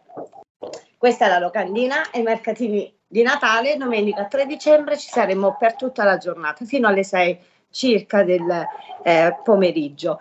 Uh, e adesso torniamo su quella terra un po' amara, su quella terra che comunica tante cose un po' che sono pressanti, ve l'avevo promesso e non potevo oh, non farlo eh, in tutta la chiave irriverente che mi contraddistingue. Sostanzialmente farlo attraverso quello che io ho udito e mh, sottoscritto uh, che rappresenta il messaggio che Sandro Torella, che vedete con noi, per cui lo saluto, benvenuto Sandro. Buongiorno, benvenuto, buon pomeriggio, in Grazie. base se siete inglesi, eh, italiani, italiani e buongiorno perché ci siamo svegliati da poco e invece buonasera in Norvegia, buon pomeriggio in Inghilterra.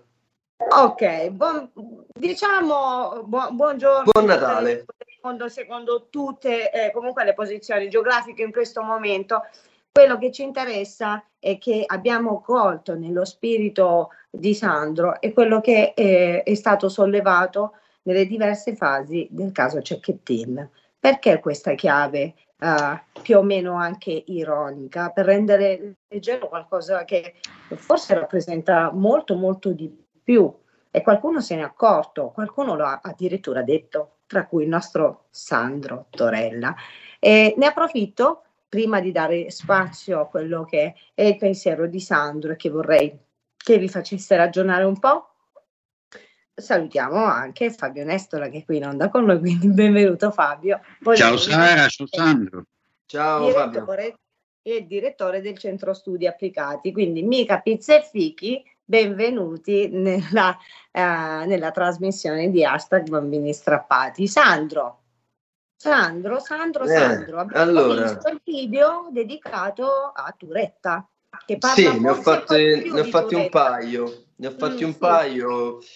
E allora qui la questione è, è veramente particolare e delicata. Mm, Non è la prima volta che noi vediamo del, insomma, sponsorizzata poi in realtà eh, notiamo un'esposizione mediatica incredibile da parte di magistratura e giornalisti riguardo a un singolo caso giudiziario. Questo che io definisco malcostume di utilizzare la giustizia per questioni eh, mediatiche e forse anche medianiche a questo punto eh, è una cosa che nasce già negli anni 60, ne parlava in un suo scritto che misi in scena qualche anno fa, si chiamava Gioco di società, che è uno scritto, un racconto preso da Mare Color del Vino di Leonardo Sciascia, che è una raccolta di racconti del 1970. E lui già il suo personaggio raccontava al tempo del marito che era così appassionato da questi casi televisivi. Per cui già negli anni 60 si parlava e eh, un, un autore come Sciascia ne discuteva in maniera molto attenta e polemica dei casi televisivi. Oggi il caso televisivo diventa una cosa incredibilmente importante e propagandistica a tal punto che non so per quale motivo il giorno dopo del ritrovamento del cadavere eh, addirittura i familiari si mettono nella condizione di fare una sorta di comizio politico e poi vengono prodotte eh, panchine rosse, eh, vengono prodotte, insomma, de- succede un qualcosa che n- non c'entra nulla con l'avvenimento, che non, non è quello che voglio intendere, però sembra quasi che non sia accaduto, nel senso è come se eh, fosse una storia di fantasia e dalla storia di fantasia io colgo l'occasione per eh, fare poi un'azione eh, politica, propagandistica, eh, culturale e via dicendo. In parallelo si va a innescare È caduto Sandro, ripristiniamo il collegamento. eh, Sì, per- Sara, ma ha detto una cosa fondamentale. Colgo l'occasione per. Ecco, perdonatemi. Eccolo, eccolo, Ci sono- tornato. mi è arrivata, ne approfitto per dirlo, l'ennesima telefonata da Sky. Mi ha proprio- non so se, perché io ho fatto la disdetta e non fanno altro che chiamarti. Eh, per cui lo voglio dire proprio pu- pu- pubblicamente. Eh, avete un servizio eh, cliente, un servizio anti-clientela che è una cosa straordinaria. Mi hanno chiamato 160 volte, non lo voglio, non lo voglio. L'ho- l'ho- ho, ho fatto una raccomandata, basta, ve lo dico anche in radio. E infatti ci hanno interrotto la comunicazione. Tornando a noi, eh, c'era questa- noi la propaganda, la propaganda costruita su qualcosa che così non sembra quasi vero, perché è incredibile che eh, si possa eh, una persona che vive un dramma personale si chiude in se stessa, al limite no- no- non si va a esporre su altri piani. Però ognuno può dirmi, sai, ognuno fa quello che gli viene. Certo. Vabbè, ok, facciamo, facciamo così. Perfetto. Comunque, dal Se punto di vista avesse della ripetuto a Cantilena una canzoncina che noi sentiamo cantare da troppi anni, troppo spesso, perché Sandro, quello che forse hai colto tu in questo momento è qualcosa che al contrario Fabio tratta da molto tempo. E lo tratta in maniera talmente certosina da aver depositato in merito anche degli studi che sono eh, fruibili anche in Senato, per cui eh, che il non sapere quello che c'è dietro a tutta questa sovrastruttura, perché voglio eh, mettere in evidenza anche un altro video che tu hai fatto, quello che riguarda proprio il film in uscita, che guarda caso ha condizionato e imperato in tutto questo. Che c'è, Sandro? Diccelo tu a parole tue, cosa c'è dietro tutto questo show? Allora, innanzitutto il tempismo è incredibile, nel senso il film che, ripeto, dal punto di vista tecnico non è neanche un film, perché racconta una storia impossibile, così come la ricostruzione di questo evento tragico è una ricostruzione impossibile, se volete in due parole ve la, ve la dico. Il film del- di, di Paola Cortellesi è un film impossibile e addirittura si innesca un altro, una canzone anch'essa incredibile che è quella di Achille Lauro che si va a agganciare con, in maniera come fatidica, non so, cioè veramente qualcosa di, di impensabile. Eh, andiamo a ricollegarle. Il film di Paola Cortellesi, considerato un film straordinario, è una storia dal punto di vista della trama molto povera, nel senso la storia di una donna che è vittima totale del marito, del suocero, un'acqua santiera, gli mettono le mani addosso tutti, lei non risponde, non reagisce, una figlia che sta per sposarsi con un ragazzo di buona famiglia, lei che intuisce che la figlia possa finire nella stessa situazione sua, fa esplodere col tritolo un bar, che è il bar di, di Manco Provenzano, grazie a un soldato afroamericano, e praticamente da lì salta eh, oltre al bar il, il matrimonio. E fi- gran finale, voto. Cioè, se questa qui è una grande storia, Via col vento che cos'è? Cioè, non, non, capisco la storia, la trama. Comunque, al di là di questo, non è la trama che conta in un film. In un film quello che conta sono le dinamiche, cioè quanto i personaggi evolvono all'interno della storia. Perché se un personaggio evolve, mi arriva un significato. Se il personaggio resta come è partito, e questo vale per tutti i personaggi della storia, non c'è il cosiddetto viaggio dell'eroe, non c'è nulla di catartico, non c'è nulla di, di interessante, la, la, trama è inesistente. In più non c'è un'evoluzione dei personaggi, come si fa a definirlo un, un gran film? Non riesco a capire. In più dal punto di vista interpretativo l'interpretazione è totalmente esteriore, per cui se ne risolve soltanto un, se ne ravvede soltanto uno strumento di propaganda, cioè fondamentalmente come in una fiaba per un bambino di tre anni, ti ho detto, essere donna è una cosa grave e triste, ma alla fine voti. Tant'è vero che il film l'ha scritto la sorella di Calenda. Cioè, questo qui se vogliamo dare proprio la sintesi, che è il mio modo di fare, di fare la sintesi. Poi se volete parlarmi di, mi ha colpito molto la scena in cui lei balla prendendo, c'è un pezzo che sembra la, la, la, la, la, la, la pisto, ehm, l'alameno, che sarebbe loro ballano e poi di cui no, grandissima trovata artistica. Vabbè. Direi che per me ha significato molto più amore mio, aiutami con Monica Vitti da questo punto di comunicazione, nel certo. senso di rappresentare l'esasperazione delle relazioni, quello che è l'amore malsano di tutte le epoche dei secoli dei secoli eh, ha rappresentato, di come è stata istituita sì il patriarcato e il matriarcato e, e, e le femministe e le talebane e gli ordigni eh, delle antiviolenza che piantano gli ordigni nella sede di Provita e Famiglia, è una guerra è una guerra. Il film che hai citato è eh. una commedia, per cui non ha la pretesa di essere un film realistico, è una commedia borghese ed è un film, perché comunque i personaggi hanno la loro identità, spostato come punto di vista, perché la, la commedia altro non è che un riposizionamento del punto di vista dell'autore, ma le dinamiche interne sono dinamiche plausibili. Cioè, quando mi dicono allora mi vuoi dire eh, che adesso la Cortellesi eh, ha fatto il film di Pierino. Forse non hai capito, il film di Pierino è meglio. è meglio perché? Perché intanto, ma lo spiego, è meglio eh, perché intanto è, gi- è girato, è girato da, da, un regista di, di, alta, molto bravo al tempo, eh, Girolami. In più che aveva le idee molto chiare e si vede, per cui sa girare i film e ne ha girati negli anni 50, 60, eccetera, e poi ha finito per farsi film diciamo, di, di, basso rilievo dal punto di vista culturale, ma è la storia di Pierino, che è un ragazzino di 40 anni, Alvaro Vitali, che sta in quinta elementare e che, e che fa i dispetti alla maestra brutta col neo sul naso affinché arrivi la maestra bella e si vuole schioppare la maestra bella, che è una cosa logica. Ma arriva Michele Cammino, che è il, il, la, come si chiama lì, quel, l'educazione fisica, no? il, eh, sì, il, il maestro di ginnastica, che se la può bombare pure lui. E allora nasce eh. una sorta di competizione fra l'insegnante di ginnastica e Pierino, che è una cosa logica, non vale nulla, è un film di scarsa qualità, ma almeno c'ha senso. E, e, noi da Pierino ci aspettiamo le barzellette, non ci aspettiamo la grande dottrina. Per cui Pierino è più coerente, ha senso. Il cinepanettone è più coerente perché quello mi dai, quello mi aspetto. Ma nel momento in cui mi passi per un colossal un, una cosa illogica. Eh, quest, questa è la mia visione dell'arte in genere.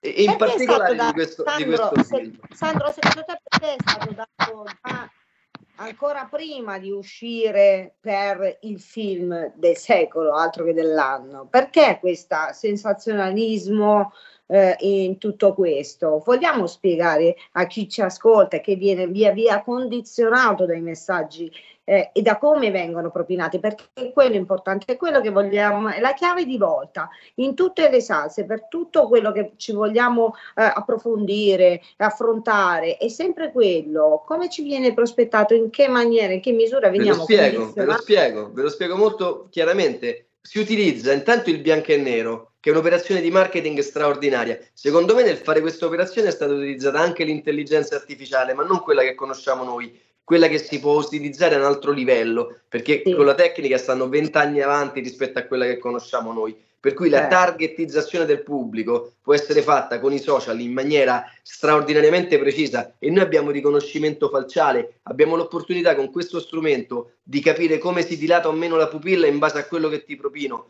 Per cui il bianco e nero, quel bianco e nero, è una scelta sostitutiva io faccio vedere a tutti i ragazzi, oggi per obbligo nelle scuole, un bianco e nero che sarà il sostitutivo di tutto quanto il cinema neorealista eh, nostro italiano, dal 40 in poi. Traduco, io l'ho visto eh, Roma città aperta, io ho visto i film di Pasolini. Un ragazzo oggi, l'unico film in bianco e nero che vede è quella cagata. Per cui tutto il neorealismo verrà sostituito da sta propaganda meschina, ok? Mm. Nel fare questo utilizzano tutti gli strumenti possibili. La notte dei miracoli di Lucio Dalla è una canzone straordinaria che la metti su un'immagine ridicola e fa diventare bello il film. Metti in Audi sotto a una schifezza e, e abbellisci il video perché si chiama audiovisivo. Lo stesso nel raccontare delle cose improponibili ma che abbiano, che ti catturino dal punto di vista emotivo. La pubblicità del Molino Bianco ti cattura, tutti felici che bevono, che ah, la colazione, eh, ti cattura emotivamente. E questo, questo, qui è il mulino nero. Loro hanno fatto il mulino macabro, che in alcuni eh. momenti c'è quello con i denti zozzi, del, pure de, de, dei significati sotterranei, il simbolismo. È un'operazione di marketing dal primo all'ultimo minuto. La gente giustamente viene coinvolta emotivamente per analfabetismo, perché è coinvolgente il film, ma non è un film. Non so Sandro, io, sì, benissimo e perfettamente. Sandro, io lascerei eh, a Fabio eh, un intervento prima poi di passare nell'effettivo a quello che è stato il tuo ultimo video in merito a Turetta, il, l'altro grande protagonista del eh, Pechin. Eh, Prego guarda, Fabio. Eh, proprio su questo volevo, volevo dire la mia, perché eh, non, non vesto panni che non ho, quelli del critico cinematografico, però ehm, voglio, voglio, riprendere un'osservazione fondamentale che hai fatto, Sandro, prima del, del crack eh, via di Sky. E, cioè parlavi di, ehm, di, qualcosa di casuale, di qualcosa che sembrava preordinato, no, era preordinato. Io una spiegazione su questa sovraesposizione del caso la do secondo la mia chiave di lettura che mh, voglio, voglio pensare che fosse tutto un pacchetto già confezionato perché devi tenere presente la prossimità dell'evento.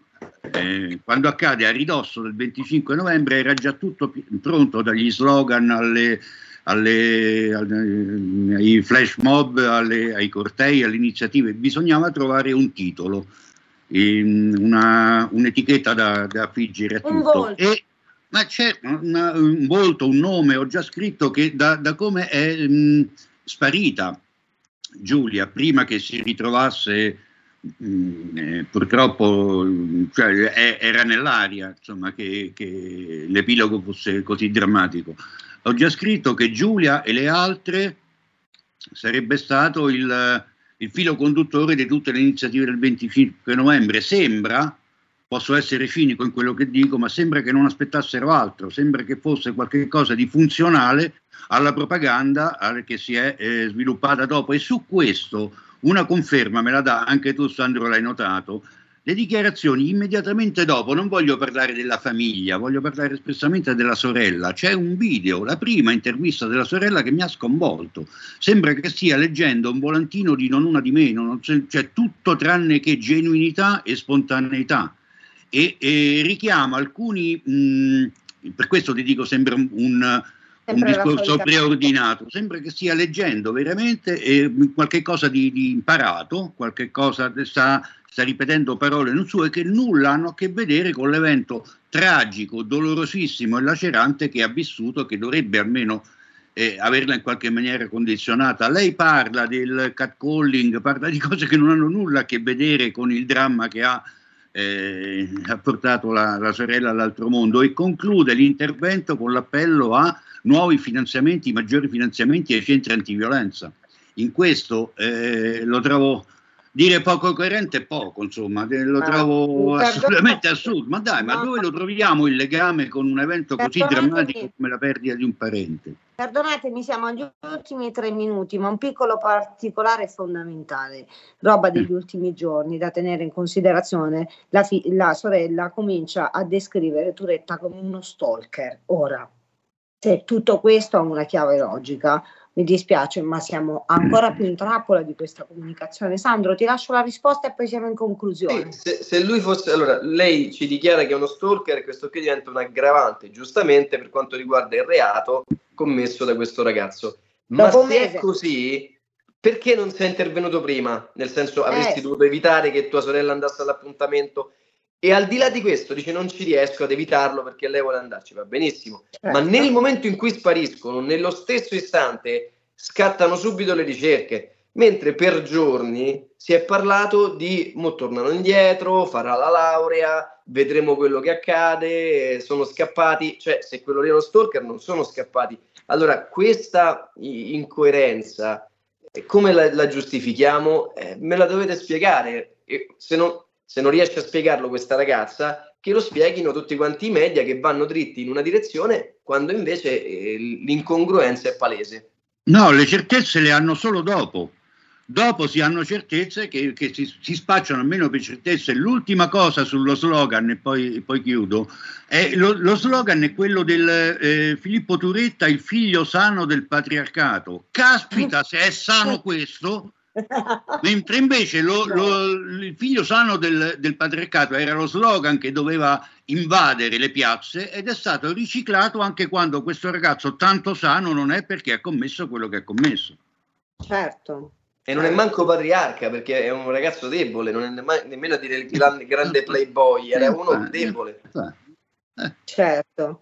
E in chiusura, Sandro, patriarcato, matriarcato. E non vuol dire nulla, non vuol dire nulla. Io vengo da una famiglia matriarcale, se vogliamo dare questo, perché tutta quanta la zona eh, Ciociare e dintorni ha quel tipo di, di, di approccio, per cui mia nonna governava l'intera regione e? Il discorso è la famiglia, che poi all'interno di una coppia, di un gruppo, ci sia un leader, che poi è uomo, donna, mezzo uomo, non cambia niente, o il gatto, non cambia nulla eh, però la famiglia, la famiglia è quel nucleo che permette, se non altro, di difendersi dagli attacchi di un'elite potentissima. Se tu non hai nemmeno più quella e sei, eh, la società è totalmente atomizzata, il singolo è ancora più debole e soprattutto l'eredità va a eh, tutte quante le associazioni multinazionali, eccetera, perché certo. non eredita più tuo figlio, eredita la grande difesa dei diritti delle balene Già. in Uganda. Già, già, già, già, già, perché poi sono molto famose anche le balene dell'Uganda. È pieno. Uganda sì, sì, stanno balene e strada, vanno a scuola, sono civilizzate, ci sono anche dei corsi per imparare la loro lingua, effettivamente. Assolutamente. Noi siamo arrivati alla conclusione di questa puntata e credo e spero di aver lanciato fortemente un messaggio proprio attraverso uh, le parole e soprattutto la grande esperienza di Sandro, che ogni volta è ospite molto molto gradito, anzi forse riesco a tirarlo dentro anche nel, in un'altra puntata, ma uh, per eh, quanto riguarda hashtag bambini strappati, la nostra rubrica, siamo arrivati alla conclusione, quindi eh, salutiamo anche eh, Fabio Nestola. Eh, soprattutto eh, un saluto, annuncio solo una cosa che domani sono al convegno come Radio Libertà sono a fare interviste al convegno sugli amministratori di sostegno ti ricordi Sara? Sì, che sarà oggetto di nuove puntate un saluto a Semmi, un saluto a Sara, un saluto a Sandro. Grazie, ciao Fabio. voi e ci vediamo giovedì prossimo con hashtag Bambini Strappati. Vai, Radio Libertà. Un bacio a tutti. Ciao a tutti. Ciao. Avete ascoltato Potere al Popolo.